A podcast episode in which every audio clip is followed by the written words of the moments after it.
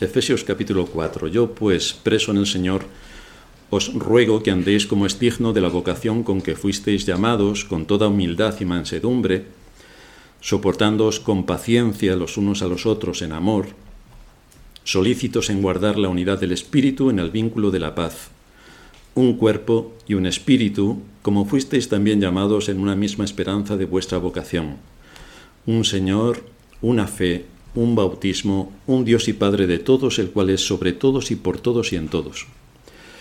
Pero a cada uno de nosotros fue dada la gracia conforme a la medida del don de Cristo, por lo cual dice, subiendo a lo alto, llevó cautiva la cautividad y dio dones a los hombres. Y eso de que subió, ¿qué es? Sino que también había descendido primero a las partes más bajas de la tierra. El que descendió es el mismo que también subió por encima de todos los cielos para llenarlo todo. Y él mismo constituyó a unos apóstoles, a otros profetas, a otros evangelistas, a otros pastores y maestros, a fin de perfeccionar a los santos para la obra del ministerio, para la edificación del cuerpo de Cristo, hasta que todos lleguemos a la unidad de la fe y del conocimiento del Hijo de Dios, a un varón perfecto, a la medida de la estatura de la plenitud de Cristo, para que ya no seamos niños fluctuantes, llevados por doquiera de todo viento de doctrina, por estratagema de hombres que para engañar emplean con astucia las artimañas del error, sino que siguiendo la verdad en amor, crezcamos en todo en aquel que es la cabeza, esto es Cristo, de quien todo el cuerpo bien concertado y unido entre sí por todas las coyunturas que se ayudan mutuamente, según la actividad propia de cada miembro, recibe su crecimiento para ir edificándose en amor. Vamos a leer hasta aquí.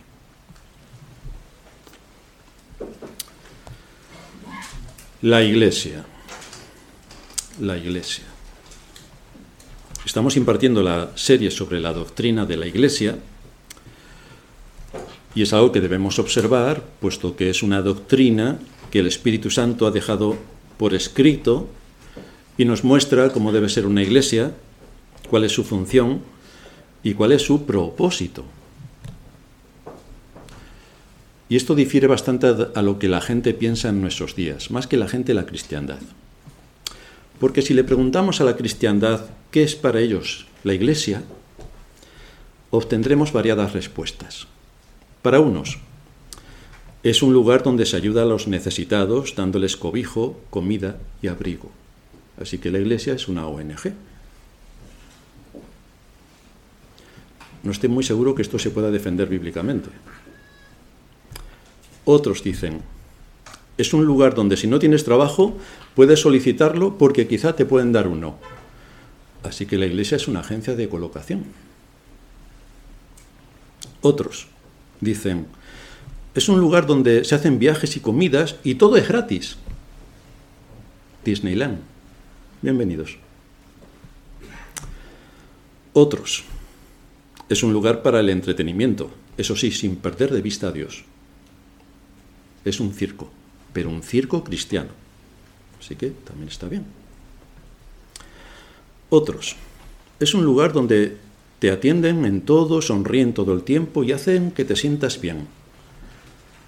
Psicoanalista. Otros.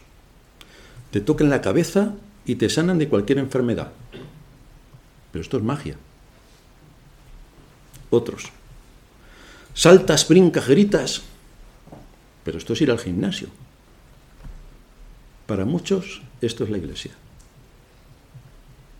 De lo que es para muchos la iglesia y lo que la escritura dice que es la iglesia, no se parecen nada. Pero como vivimos en el mundo del engaño, muchos se engañan. Y muchas iglesias no son iglesias. Como ya he dicho muchas veces, tienen de iglesia el rótulo de la entrada. Pero salvo el rótulo de la entrada, cuando accedemos nos encontramos con una sinagoga de Satanás. Ellos, por supuesto, dirán que no, pero la Biblia dice que sí. Para otros que ya asisten a una iglesia, resulta que a veces, aunque no sean conscientes, tienen instrucciones precisas de cómo matar a su iglesia, igual que aquellos que nos encontramos en nuestro país. Uno, ¿qué pensaría? ¿Que, mi propio gobierno quiere matar a mi país? Pues sí, pues sí. En esas estamos. Y hay muchos en las iglesias que actúan igual. En primer lugar, parece que alguien les dice al oído, ve de mal humor a la iglesia y si es posible llega tarde. Así interrumpes, no lo digo por los hermanos que han llegado tarde porque no sabían el horario, estoy hablando de forma genérica. Así interrumpes y entonces, pues, en fin, creas ahí una situación un poco tensa.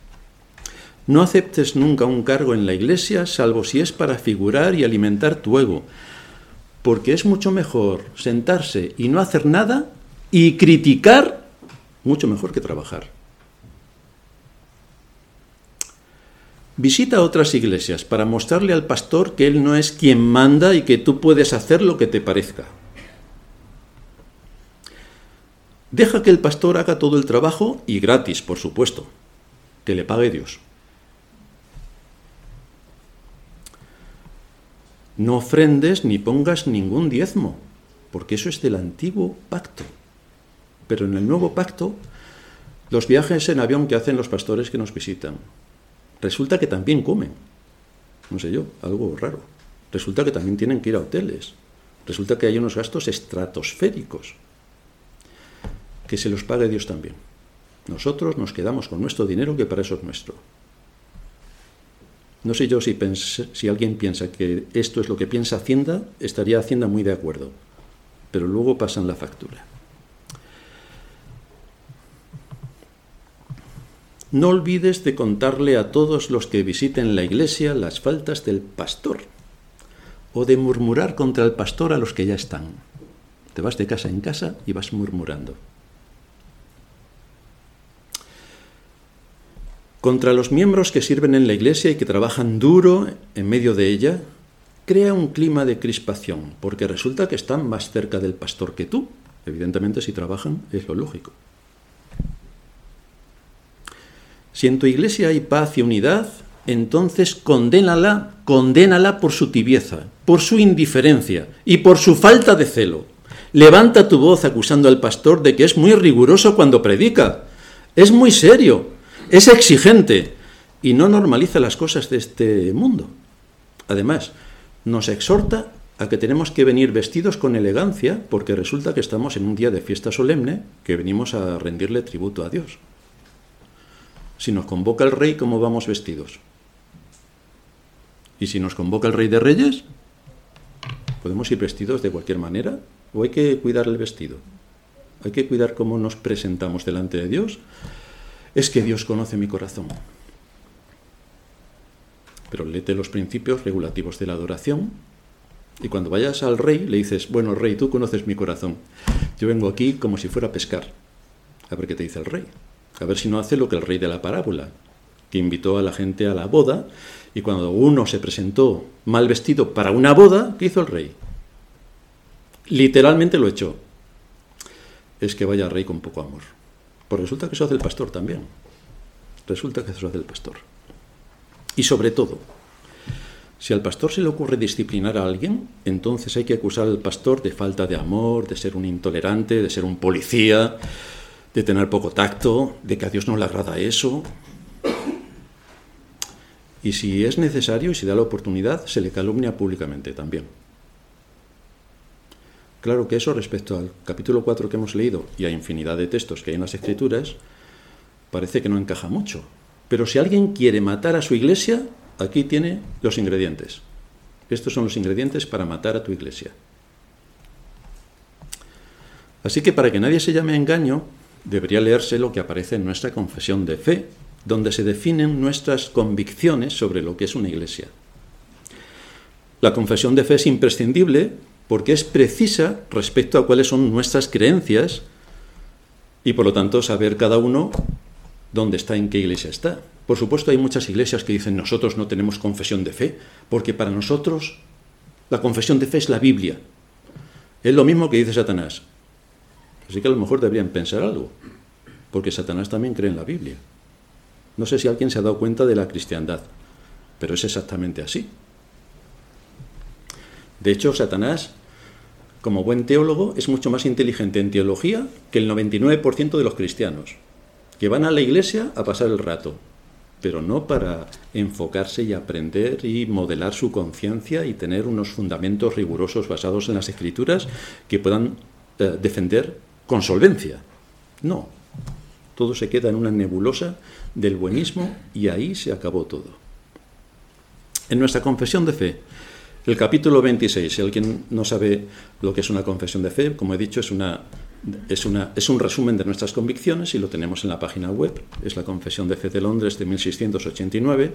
En el capítulo 26 se nos dice, respecto a la Iglesia, en el ejercicio de este poder, el punto 5, en el ejercicio de este poder que le ha sido confiado el Señor Jesús a través del ministerio de su palabra, de su palabra y por su espíritu, por lo tanto la predicación, la palabra de Dios, abrir las escrituras es fundamental, llama a sí mismo del mundo a aquellos que le han sido dados por su Padre, para que anden delante de Él en todos los caminos de la obediencia que Él les prescribe en su palabra.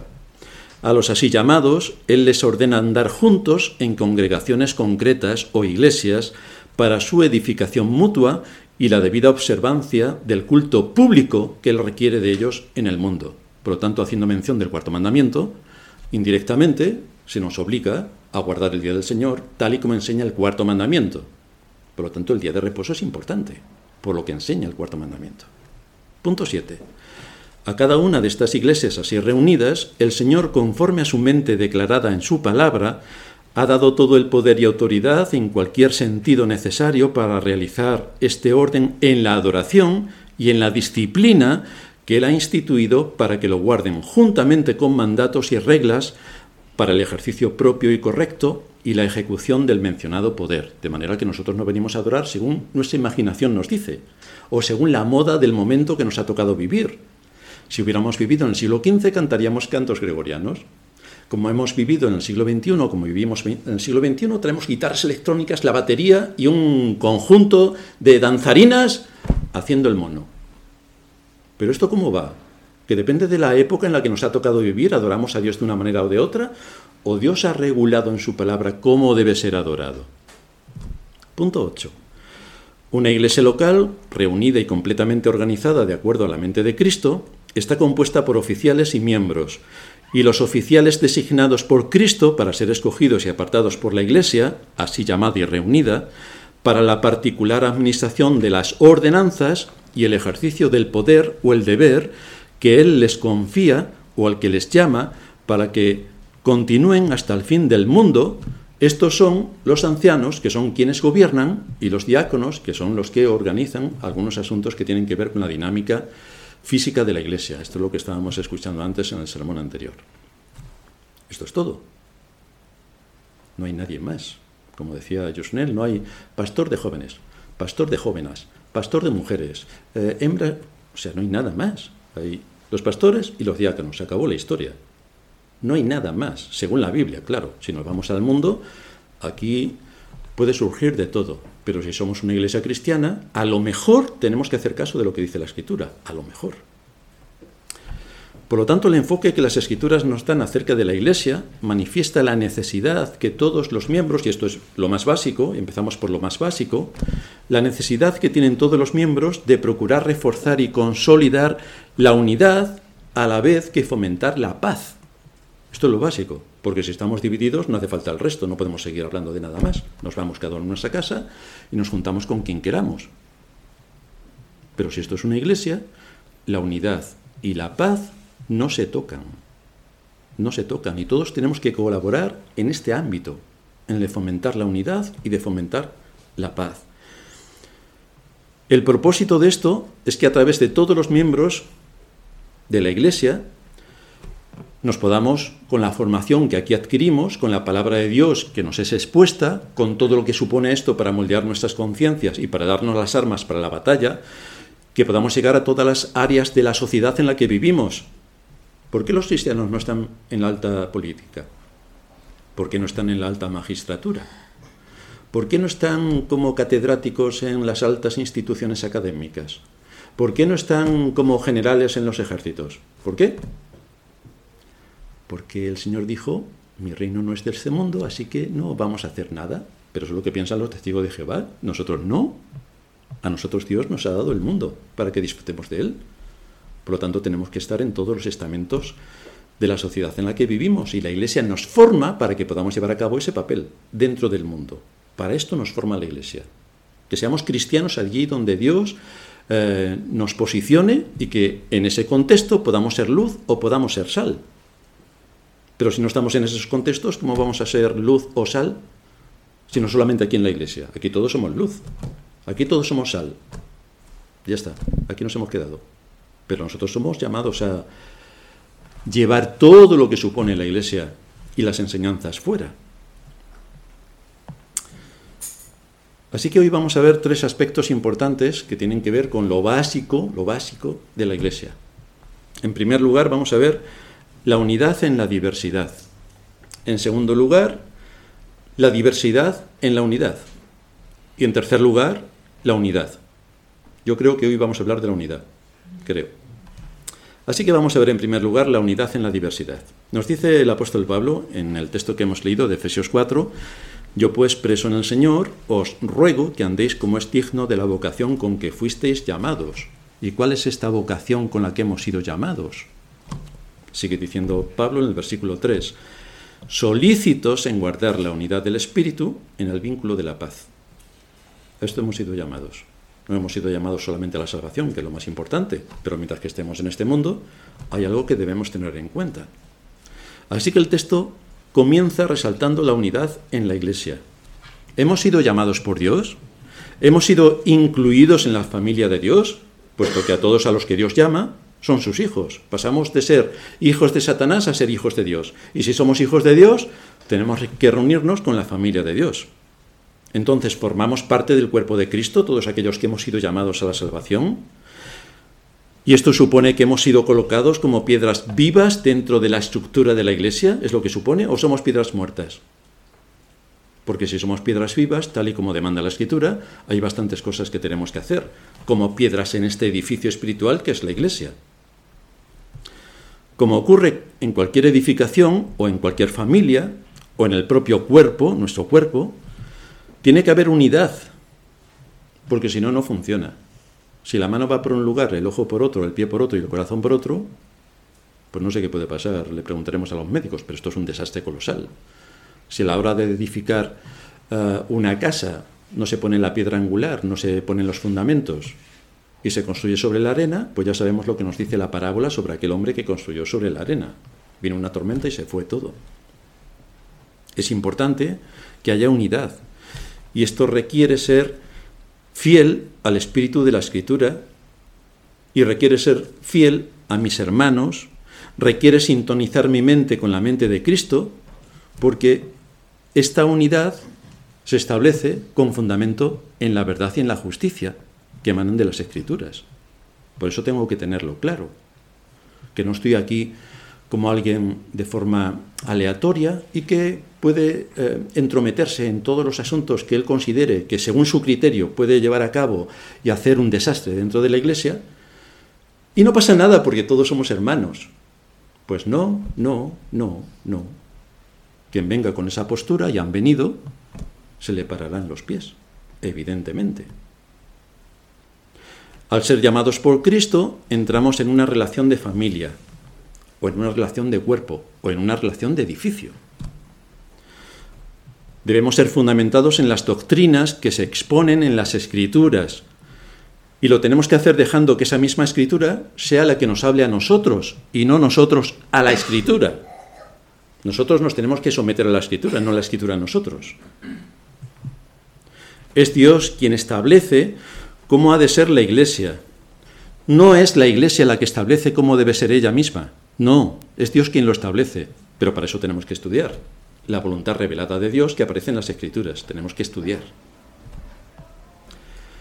Al ser llamados por Dios para la salvación, nos introducimos en una relación de hijos respecto a su Padre, de miembros respecto a un cuerpo, de piedras vivas respecto a un edificio. Y todo por un mismo espíritu, dice Pablo, que es el Espíritu Santo que escribió la Biblia.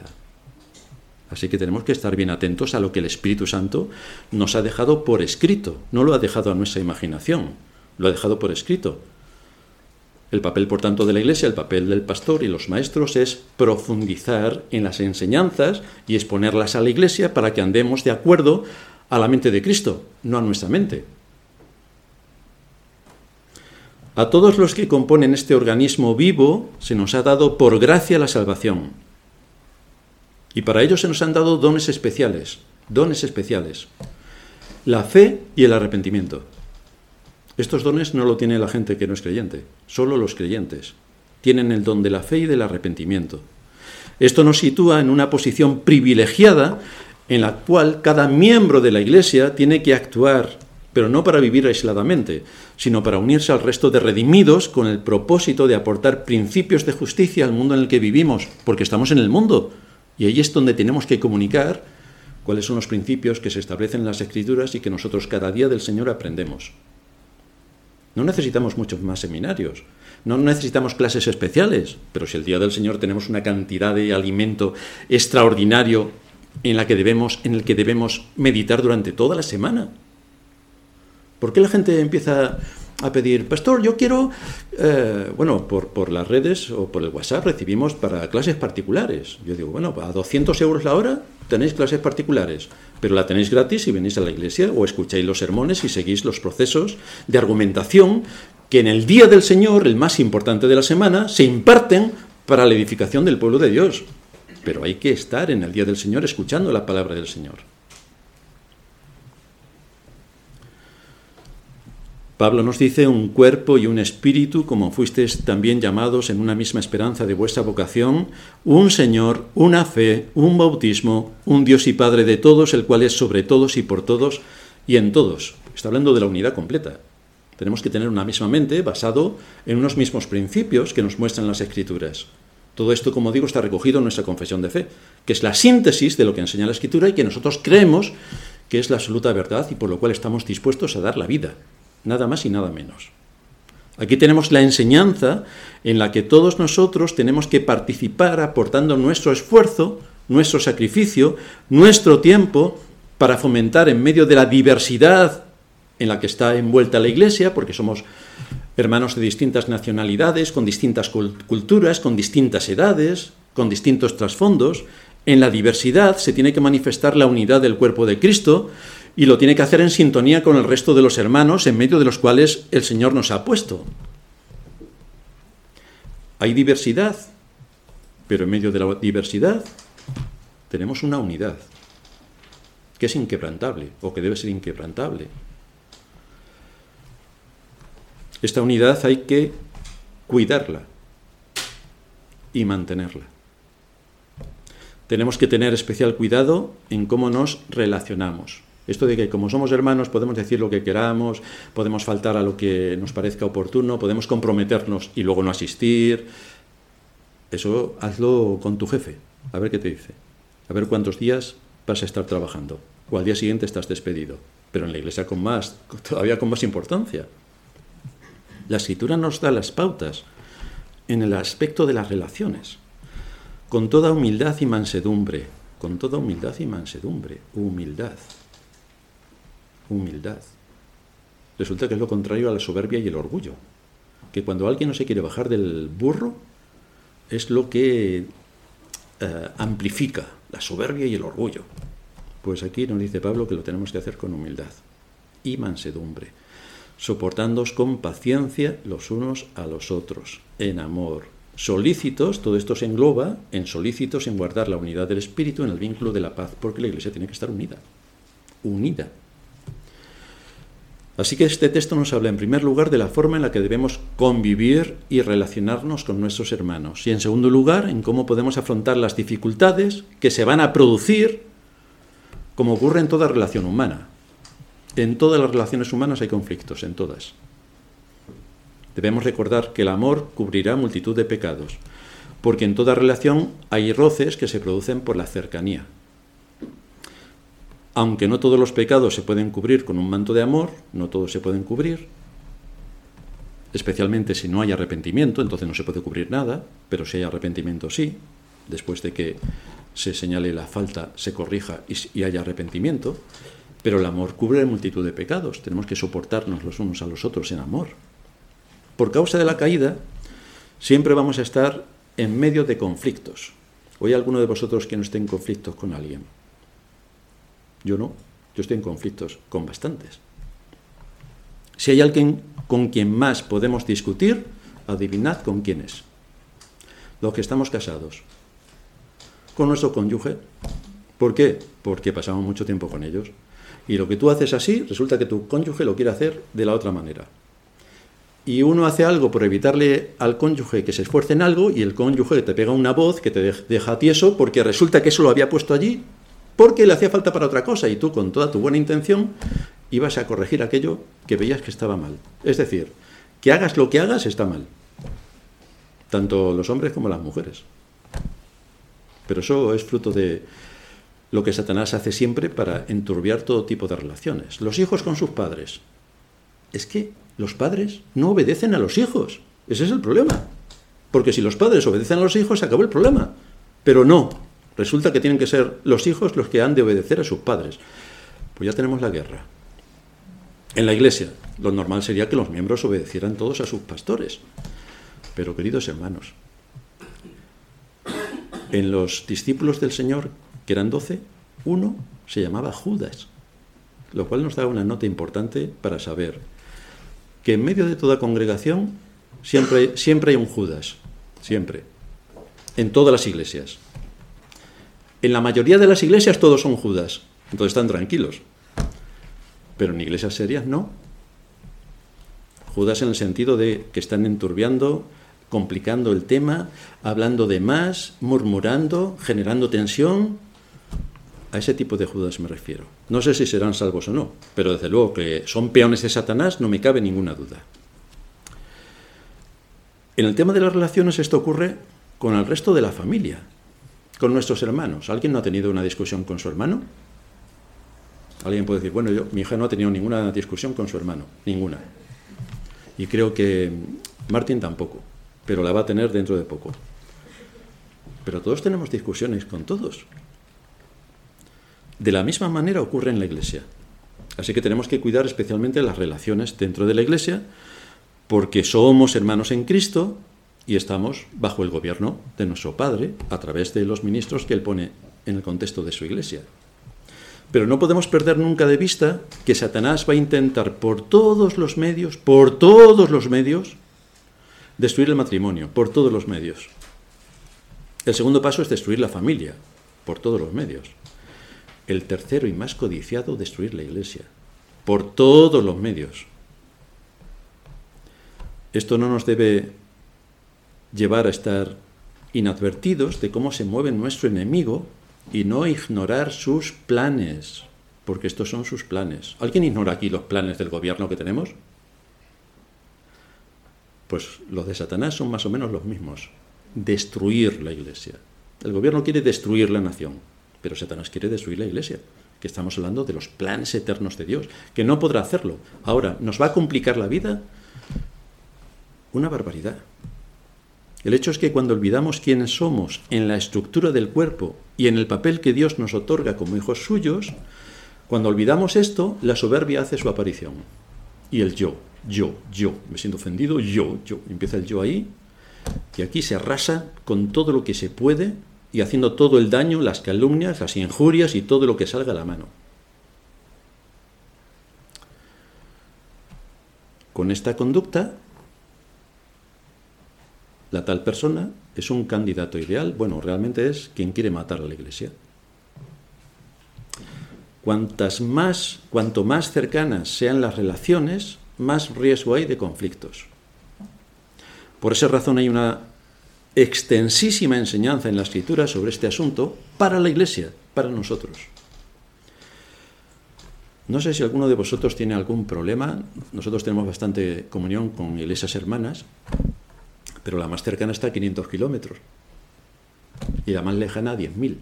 Con la de 10.000 nos vemos con los hermanos una vez cada no sé cuántos años y estamos tan a gusto, no tenemos, vamos, disfrutamos del tiempo que estamos con ellos, cuando nos vemos con los hermanos de Málaga, que están a 500 y pico kilómetros, nos damos abrazos, besos y de todo, porque están a 500 kilómetros. Otra cosa sería que estuviesen, a que estuviesen aquí. A lo mejor ya si están aquí, mira, este cuando canta desafina, el otro no me ha saludado, el otro me ha puesto mala cara, y así empezamos a divertirnos. Ahora, ¿y qué pasa con los pastores?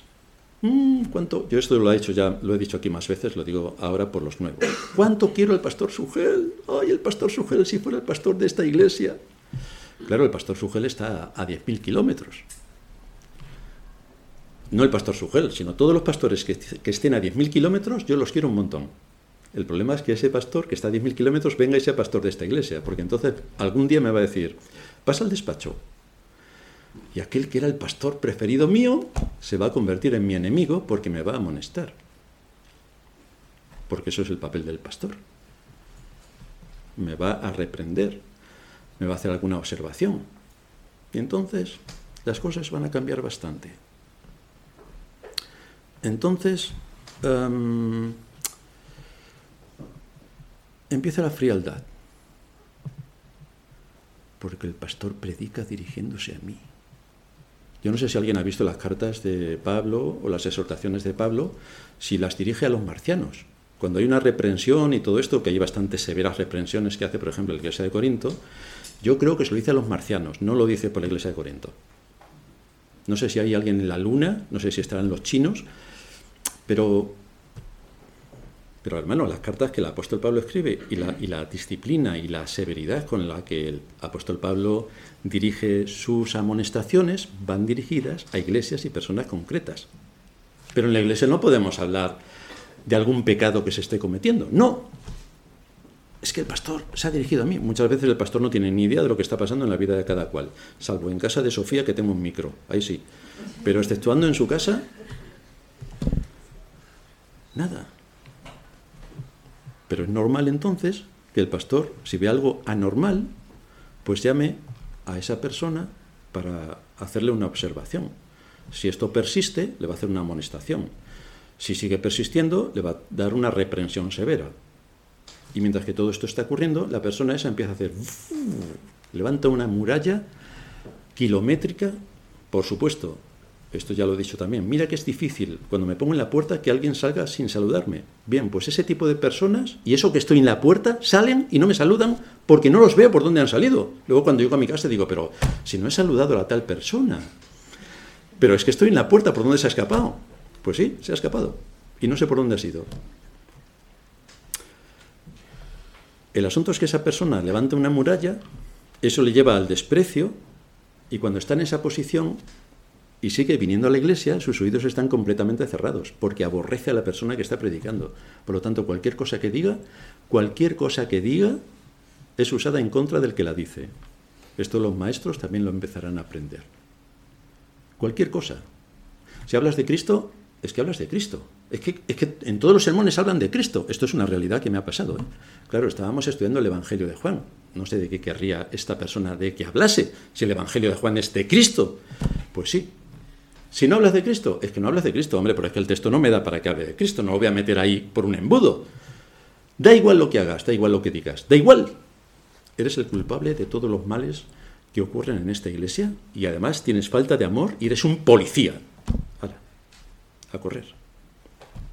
Así que hay que trabajar en contra de esta disposición del corazón.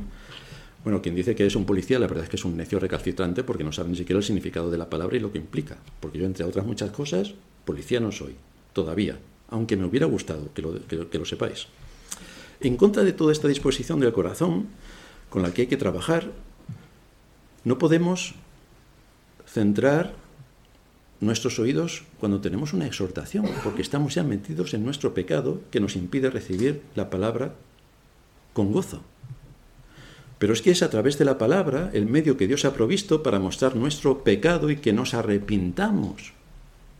Pero cuando alguien está en una posición completamente hostil, cualquier cosa que le digas para arrepentirse lo toma como un ataque y entonces te dispara con más saña. Así que todo esto es lo que tenemos que cuidar. Esto ocurre también en las familias. Como un padre se ponga serio con las cosas que tienen que ocurrir en la casa, tiene la guerra en su casa. En el trabajo, lo digo también por experiencia, esto no, no ocurre, porque el que se ponga en esa disposición lo despido fulminantemente. Así que ahí se acabó la historia. Ahí sí que tienen cuidado. Pero es que en esto deberíamos tener mucho más cuidado. En todo caso, debemos saber que cuanto más cercanas son las relaciones, más propensas son a tener conflictos. De ahí la enseñanza del versículo segundo, soportándoos con paciencia los unos a los otros en amor. Y luego añade un mandato directo, solícitos en guardar la unidad del espíritu en el vínculo de la paz. Debe haber una disposición para mantener la unidad, una disposición activa para mantener la unidad. Porque la unidad y la paz, repito, no se tocan en la iglesia, no se tocan. Esa debe ser la convicción que debemos mantener en nuestras relaciones con nuestros hermanos. Y por supuesto, si vemos a alguien que está alterando la unidad y la paz, debemos ser sumamente, sumamente intransigentes con esas conductas. Porque lo único que van a traer son problemas a la iglesia. Y van a empezar por unos pocos y después se van a extender y después ese núcleo que ha empezado se va a ir. Esto ha ocurrido siempre, no en esta iglesia, sino en todas las que conocemos.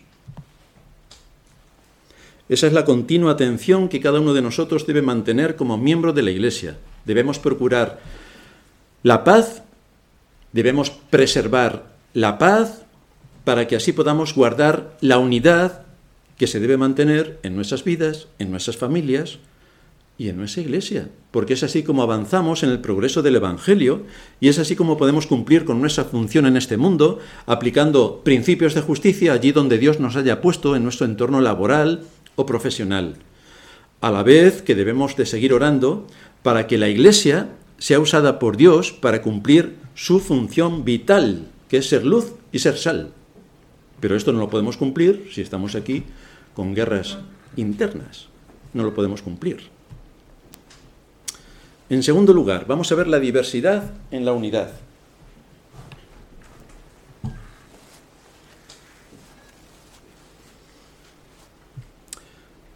Dice Efesios 4:7, pero a cada uno de nosotros fue dada la gracia conforme a la medida del don de Cristo. Y él mismo constituyó a unos apóstoles, a otros profetas, a otros evangelistas, a otros pastores y maestros. Así que de la unidad pasa a la diversidad, ya que claramente se está dirigiendo a todos, pero de forma particular ahora el mensaje es para cada uno, para cada uno. No para tratar el cuerpo en su totalidad, sino a los miembros que forman parte del cuerpo, a cada uno. Esta mención a cada uno de los que forman parte de la Iglesia es lo que da pie a la diversidad de la Iglesia, a la diversidad. ¿Vosotros habéis visto que en el mundo en el que vivimos hay diversidad? Por ejemplo, ahí tenemos ingenieros en telecomunicaciones, tenemos em, eh, médicos, tenemos dentistas, tenemos a quienes le gusta destripar cadáveres, tenemos de todo, cocineros. Pero Dios ha dado dones a todos los hombres para que con los dones de todos los hombres la sociedad funcione. Porque si a todos nos gustase ser pasteleros y no tuviéramos nada más, vaya ruina, ¿quién iba a cultivar el campo? ¿Quién iba a recoger las semillas? ¿Quién iba a procesarlas? ¿Quién iba a inventar mm, máquinas que esto lo hicieran de una forma más abundante? Dios ha dado dones a todos los hombres. Así que esto es lo que también ocurre dentro de la Iglesia. Esta unidad permite la diversidad de dones entre los muchos miembros de este cuerpo único que es la Iglesia. En realidad esta misma diversidad, lejos de destruir la unidad, la promueve si se usa correctamente, porque cada uno está en un papel completamente distinto apoyando cómo la Iglesia tiene que moverse para cumplir su función en este mundo. Esto es lo que ocurre con nuestro cuerpo físico.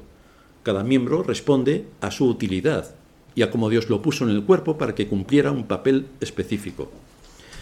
Nos dice Hendrickson a este respecto, el uso correcto del don implica lo siguiente, y todos tenemos dones, nadie puede decir, yo no sé qué don tengo. Pues si no sabes qué dones tienes, es que no trabajas. Porque si trabajas, lo descubres, pero tienes que trabajar. El uso correcto del don implica lo siguiente. El primero, que el agraciado lo reconocerá sin lugar a dudas como un don y no como resultado de su propia habilidad o producto de su ingenio. En segundo lugar, que considera su don como uno entre muchos, ilimitado en su alcance. Es un don con medida. No lo sabe hacer todo siempre igual. No, es un don con medida. En tercer lugar, que será diligente para usarlo, no para su propio provecho, sino en beneficio de todo el cuerpo para honrar a Dios. Estos son los dones que Dios reparte. En el mundo en el que vivimos, sabéis que algunos dones, la gente, ¡guau! Es que soy el más maravilloso del mundo. Bueno, Eres el más maravilloso porque te lo ha dado Dios, pero por ti mismo no tienes nada. Pero el mejor comentario sobre este versículo es lo que el mismo Pablo escribe en 1 Corintios 12, en el versículo 4. Él dice, hay diversidad de dones, pero el Espíritu es el mismo. Hay diversidad de ministerios, pero el Señor es el mismo. Y hay diversidad de operaciones, pero Dios que hace todas las cosas en todos es el mismo.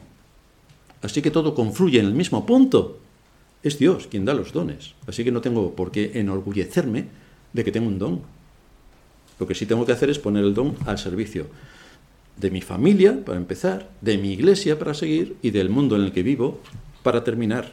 De forma muy significativa, añade Pablo en 1 Corintios 12, 7, pero a cada uno les dada la manifestación del Espíritu para provecho de los otros, no para el suyo, para provecho de los otros. Para esto nos han sido dados los dones, las capacidades. Dios ha dado dones a la Iglesia, ha capacitado a hombres para el ministerio a lo largo de toda la historia, pero no lo hace para enaltecernos a nosotros mismos, ni para recordarnos los títulos que tenemos. Ya sabéis que algunos, en vez de poner pastor, pone doctor en teología, doctor en no sé qué por la Academia Francesa, doctor... Mi madre. Pero esto, eh, ¿qué lo hacen? Presumir. Pero no eres pastor, no tienes bastante con ser pastor. Y tienes que ponerle 17 títulos. Otros. Me he leído 180 millones de libros. Vaya.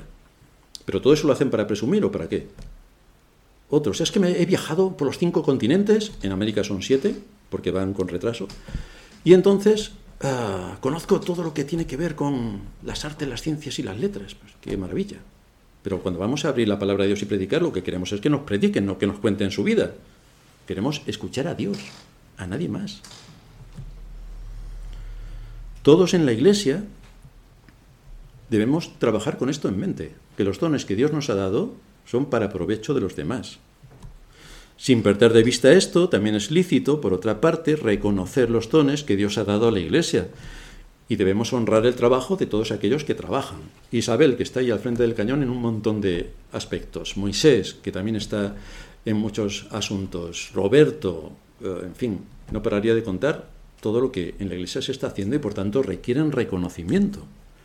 Pero una cosa es el reconocimiento por el trabajo que hacen y otra cosa es que vamos a alabarles todos los días porque hacen tal cosa. Entonces, mm, ahí nos estamos pasando bastante. Cada miembro de nuestro cuerpo es útil para que podamos ejercer nuestras facultades y capacidades. Y es lo mismo que pasa en la Iglesia. Lo mismo. No solamente Pablo reaccionó contra este verdadero peligro del orgullo, sino que también lo hizo Santiago, con sentido ligeramente distinto. Él dice en su epístola, en el capítulo 1, versículo 9, el hermano, que es de humilde condición, gloríese en su exaltación pero el que es rico en su humillación, porque él pasará como la flor de la hierba. Así que no podemos presumir ni siquiera de nuestras riquezas, quien la tenga. Tampoco puedes presumir de eso, porque es Dios quien te lo ha dado. No son tus ingenios, tu mente, tú, tú, no, no, no, es Dios quien ha provisto todo en su providencia para darte aquello. El verdadero aliento y la lección que nos muestra esta diversidad en el cuerpo de Cristo, que es la Iglesia, es que he recibido mi don de Cristo, he recibido mis capacidades de Cristo, sean grandes o pequeñas, y entonces lo tengo que usar en el contexto donde Cristo me indica. Dice Santiago también en el capítulo 1, versículo 17, Toda buena dádiva y todo don perfecto desciende de lo alto, del Padre de las Luces. Es Dios quien lo da. Es Dios quien lo da. Quien me ha dado el don no lo ha hecho por azar, sino con un propósito. Por lo tanto, tengo que saber cuál es el propósito, cuál primero cuáles son mis capacidades y luego cómo las voy a desarrollar en el mundo en el que Dios me ha puesto. Primero, cómo lo voy a desarrollar en mi familia. Algunos parecen en su familia que son invitados, llegan al hotel. Pero, es mi familia, yo tengo que participar en la actividad propia de la familia. Otros en la iglesia vienen a calentar el banco. Estoy hablando de forma genérica, nadie piense luego cuando salga, pastor, yo no me caliento el banco. Bueno, que no estoy diciéndolo por, por esta iglesia hablo en general, pero muchos son invitados de piedra, que llevan tropecientos años y solamente, vamos, casi los conoces por saludarlo cuando salen, nada más. Hay más cosas que podemos hacer.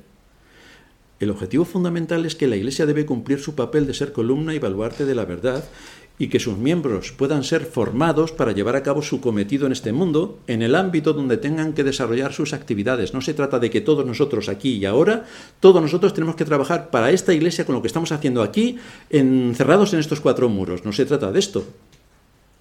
Tenemos que tener algunas cosas en cuenta para que la Iglesia funcione, pero más que nada es cuáles son los principios de justicia que, adquiero, cómo es moldeada mi conciencia y cómo esto lo voy a implantar en mi familia y lo voy a implantar en el mundo en el que me toca vivir, en mi empresa, en mi trabajo, a nivel profesional. ¿Cómo puedo ser luz? ¿Cómo puedo actuar con justicia allí donde Dios me ha puesto? Porque si hubiera verdaderos creyentes en los ámbitos de la alta política, de los tribunales de justicia, de las grandes empresas, de los sindicatos, que están los sindicalistas, la realidad de nuestro país y de las sociedades sería bien distinta. ¿Y por qué no es bien distinta? Porque no hay cristianos. Por lo tanto, sí que tenemos un papel importante que hacer en el mundo en el que nos ha tocado vivir. A nosotros, que ya hemos cumplido los 30 años, es bastante difícil, pero a la nueva generación sí. Tenemos que formarles para que puedan llegar a ocupar altos cargos dentro del mundo en el que el Señor nos ha puesto. Por otra parte, llama la atención que aquí no se menciona ningún grupo especial en la Iglesia que tenga privilegios. No hay ningún grupo que tenga privilegios, sino que se tiene presente a todos los que componen la Iglesia. Todos están al mismo nivel. Esto es importante destacarlo, dado que después va a hablar de la actividad propia de cada miembro. Y allí el apóstol se va a una cita del Salmo 68 que hemos leído en la introducción. Subiste a lo alto, cautivaste la cautividad, tomaste dones para los hombres. Versículo 18 del capítulo 68 de los Salmos. Y Pablo lo cita en el versículo 8 de Efesios 4, por lo cual dice, subiendo a lo alto llevó cautiva la cautividad y dio dones a los hombres. Y después lo explica en los versículos 9 y 10, para hablar sobre el triunfo de Cristo, lo que supuso la muerte de Cristo y todo lo que con Cristo nos ha sido dado a nosotros como iglesia. Su victoria sobre la muerte, sobre el pecado y sobre el diablo, porque ahora viene Cristo para repartir su botín, su victoria, entre los ciudadanos de su reino, sus hijos. Por eso sigue diciendo que él mismo constituyó a unos apóstoles, a otros profetas, a otros evangelistas, a otros pastores y maestros. Y por estos dones que él reparte, promueven la iglesia, la edificación de cada uno en particular, y fortalece a la iglesia para que cumpla su cometido. Porque ¿a dónde podríamos ir si la iglesia no tiene, no tiene unidad y no está fortalecida entre todos sus miembros para cumplir con nuestro papel? ¿A dónde podríamos ir si tenemos divisiones internas y estamos los unos contra los otros y venimos aquí para chismorrear, murmurar, atacar y hacer todo tipo de barbaridades? ¿A dónde podríamos ir? La Iglesia necesita estar unida para cumplir su papel de ser columna y baluarte de la verdad, apoyando el ministerio y siendo fiel con lo que Dios nos ha dejado transcrito en su palabra. En tercer lugar, llegamos a la unidad. Estableciendo la diversidad de acuerdo a los dones que a cada uno le han sido dados, ahora vuelve Pablo otra vez a la unidad, pero desarrollándola en las metas que debe buscar toda la Iglesia, mostrándonos cómo todos debemos estar preparados para la actividad que se requiera y de qué manera estamos llamados a participar. Como la base fundamental para que cumplamos nuestro cometido es la enseñanza, pues este es el punto culminante del culto de adoración. La enseñanza. La enseñanza. Ya sabéis que en otras iglesias se hace absolutamente de todo y si queda tiempo, entonces se predica. Pero vamos, se predica para los niños de 3 y 4 años. Creo que más allá de ahí el nivel intelectual no llega. Pero es que la predicación es fundamental, es vital, es sumamente imprescindible. La base fundamental para que cumplamos nuestro cometido es la enseñanza. Este es el principal objeto de atención porque la predicación de la palabra es el método que Dios ha establecido para edificar el pueblo, para edificar al pueblo de Cristo. Es el principal arma que tenemos, la palabra. Dice Pablo en el texto que hemos leído, a fin de perfeccionar a los santos para la obra del ministerio, para la edificación del cuerpo de Cristo, hasta que todos lleguemos a la unidad de la fe y del conocimiento del Hijo de Dios, a un varón perfecto a la medida de la estatura de la plenitud de Cristo, que todos lleguemos a la unidad de la fe y del conocimiento. de la fe y del conocimiento. Es a través de una sana enseñanza el método que Dios usa para capacitarnos, tanto como iglesia como a nivel personal. Nos capacita para defendernos de los falsos maestros. Bueno, la iglesia en general, como no sabe lo que cree, tiene falsos maestros casi en todas las congregaciones y la iglesia ni se da cuenta. ¿Por qué y lo divertido que es? Pues sí, vas a ser igual de divertido en el infierno. Muy divertido. Tenemos que defendernos de los falsos maestros. Tenemos que defendernos de los engaños que en este mundo se producen continuamente y en todas las esferas. En las artes, en la ciencia sobre todo es espectacular el engaño abusivo que hay y en las letras, en lo que leemos de la historia, pues bueno, la historia tampoco es la que nos han contado, es otra. Cuando nosotros éramos pequeños, recordaréis, o al menos aquí en España, estábamos todos a favor de los vaqueros que mataban a los indios. Y luego resulta que estaban invadiendo su territorio y los indios son los que tenían que defenderse de los vaqueros. Pero aquí todo se entendía al revés. ¿Por qué? Pues hay intencionalidad en absolutamente todo lo que nos rodea. Y todo es un engaño masivo. Absolutamente todo. De manera que la escritura lo que hace es abrir nuestros ojos y nuestro entendimiento para que veamos el mundo en el que vivimos y podamos presentar batalla. En el plan de Dios,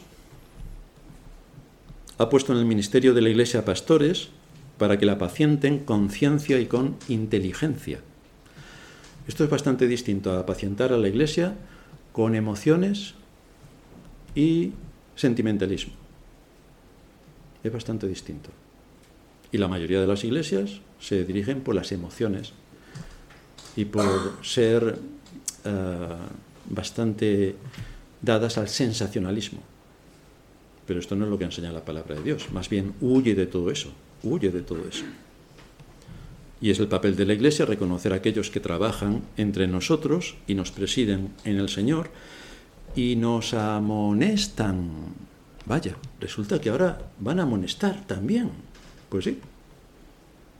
Muchos de los que no quieren oír amonestación ya se han ido, gracias a Dios. Pero estamos tranquilos. ¿A qué conclusión nos lleva todo esto? Pues que la enseñanza bíblica, y esta es la base fundamental de una iglesia, nos lleva a mirar la unidad en la iglesia para preservarla. Nos llevan a ver cómo debo participar en este cuerpo de Cristo, cómo debo contribuir en todo aquello que en la iglesia Dios demanda de mí, para que juntamente con mis hermanos cumplamos el propósito que Dios ha mandado a la iglesia, es que tiene que ser columna y baluarte de la verdad. Por lo tanto, aquí, si el día de mañana, cuando hayamos desaparecido algunos, viene otra persona muy can, muy generalmente los que engañan son muy atractivos emocionalmente, son carismáticos y entonces la gente le da por seguirlo. Pero la iglesia debe saber que precisamente esa es una de las armas del engaño. Es que va a hacer todo porque Satanás cómo se presenta? Como ángel de luz. En los cuadros veréis que tiene cuernos, rabo, está rojo, le salen le sale humo por las orejas, pero todo eso es mentira. Tú ves a Satanás y es la criatura más hermosa del universo. Bueno, ¿a quién no le gustaría tener como amigo a Satanás? Porque es amoroso, complaciente, eh, sutil, no te va a decir una palabra más alta que otra, va a darte todos tus deseos. ¿Qué quieres? ¿Qué quieres? Pues es Satanás. Entonces, si tenemos aquí en el púlpito a alguien así, rápidamente va a cambiar el mensaje del Evangelio. Y entonces dentro de poco la iglesia empezará a tocar la guitarrita, a hacer circo, a tener otro tipo de asuntos psicodélicos y al entretenimiento. Pero entonces, ¿y la palabra de Dios dónde se queda? Pues efectivamente, efectivamente, completamente aparte. Cristo es quien ha repartido sus dones, sus capacidades, conforme a su voluntad, y ha establecido una diversidad en la Iglesia donde podemos reconocer las diferencias de las capacidades y dones que Dios, nos ha dado.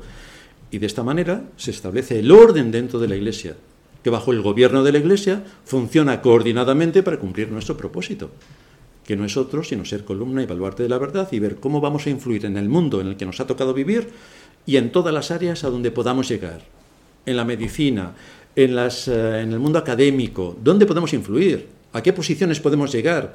Para que desde nuestra posición las cosas empiecen a cambiar y el mal no avance como está avanzando en el último tiempo. En las Escrituras y por mandato de Cristo se nos insta a pertenecer a una iglesia local. No es una no se deja a nuestro arbitrio. Se nos insta a pertenecer a una iglesia local. Evidentemente tenemos que examinar qué iglesia local es a la que vamos a, a asistir. Y entonces tenemos que hacer visitar muchas iglesias para ver cuál es la que es más seria respecto a la escritura. Y cuando la encontremos, pues entonces nos tenemos que integrar en esa iglesia. Por supuesto que nadie se vaya buscando una iglesia para pasárselo bien, que hay muchas. Pero mejor que eso, vete al circo, que te lo vas a pasar igual de bien. Y además son profesionales. Tenemos que usar nuestros recursos para proclamar el Evangelio a los incrédulos y para que el Señor siga moldeando nuestras conciencias y podamos luchar por esas posiciones en este mundo desde las cuales podemos influir para cambiar el mundo en la medida en la que el Señor nos permita. Muchos tienen problemas con la unidad de la Iglesia. Muchos causan estragos dentro de la Iglesia. Muchos en su ignorancia atentan contra la autoridad por antojo. Rechazan el verla como la familia a la cual deben apoyar, cuidar y comprometerse con fidelidad. Solo se sientan a criticar y no mueven un dedo para trabajar. Estos son los peones del diablo en la iglesia. Estos son. Pero la escritura le marca a cada creyente una enseñanza clara. Me tengo que unir con todos aquellos que de corazón sincero sirven a Cristo. Con esos. Con aquellos que de corazón sincero alaban a Cristo. Adoran a Cristo. Que se reúnen con ese propósito, adorar. Y es importante, ya lo he dicho muchas veces, el término adorar, que significa postrarse solemne y reverentemente. Ahora esto lo ponemos en la cristiandad en la que vivimos, que todos van a adorar. Pero si adorar significa postrarse solemne y reverentemente, mm, no parece que encaje mucho adorar con lo que se hace. Con lo cual esa es una adoración pagana están adorando a Satanás, es un culto profano, pero es lo que están haciendo. Pero nosotros debemos ser diligentes en toda la enseñanza que tenemos por medio de las escrituras para saber a dónde tenemos que pertenecer y cuál es nuestro enemigo. Este contexto de la Iglesia es en el que vamos a ser preparados para recibir, pero también para dar, para apoyar a otros y para recibir apoyo. Y con esto fortalecemos a la Iglesia le damos consistencia. Y entonces podemos mantener firme la antorcha del Evangelio para que desde la Iglesia se siga predicando con rigor la palabra de Dios, con todo lo que eso implica, y abarca todas las áreas de absolutamente todo lo que se mueve en este mundo. A esto nos lleva la Escritura. Y por eso tenemos que seguir manteniendo nuestra posición, ser columna y baluarte de la verdad, que es el mandato explícito de Cristo que tenemos. Vamos a terminar en oración. Padre nuestro que estás en los cielos, gracias te damos por enseñarnos una vez más todo lo que supone la Iglesia en cuanto a su unidad y su paz, y como si no hay unidad o no hay paz, no podemos cumplir con el propósito que tenemos encomendado. Gracias por haber definido con claridad estas enseñanzas en las Sagradas Escrituras y por poner sobre la Iglesia la responsabilidad de ser columna y baluarte de la verdad. Y verdad solamente hay una que está en tu palabra, a la cual nos debemos dirigir y estudiar con rigor para saber cómo debemos pensar, cómo debemos actuar y a quién debemos amar. Así que te suplicamos que nos guíes en todo esto, que nos des un corazón enseñable, que ame tu palabra y que ponga por obra todo aquello que nos enseñas a través de ella. Es en el nombre de Cristo que te suplicamos esto. Amén.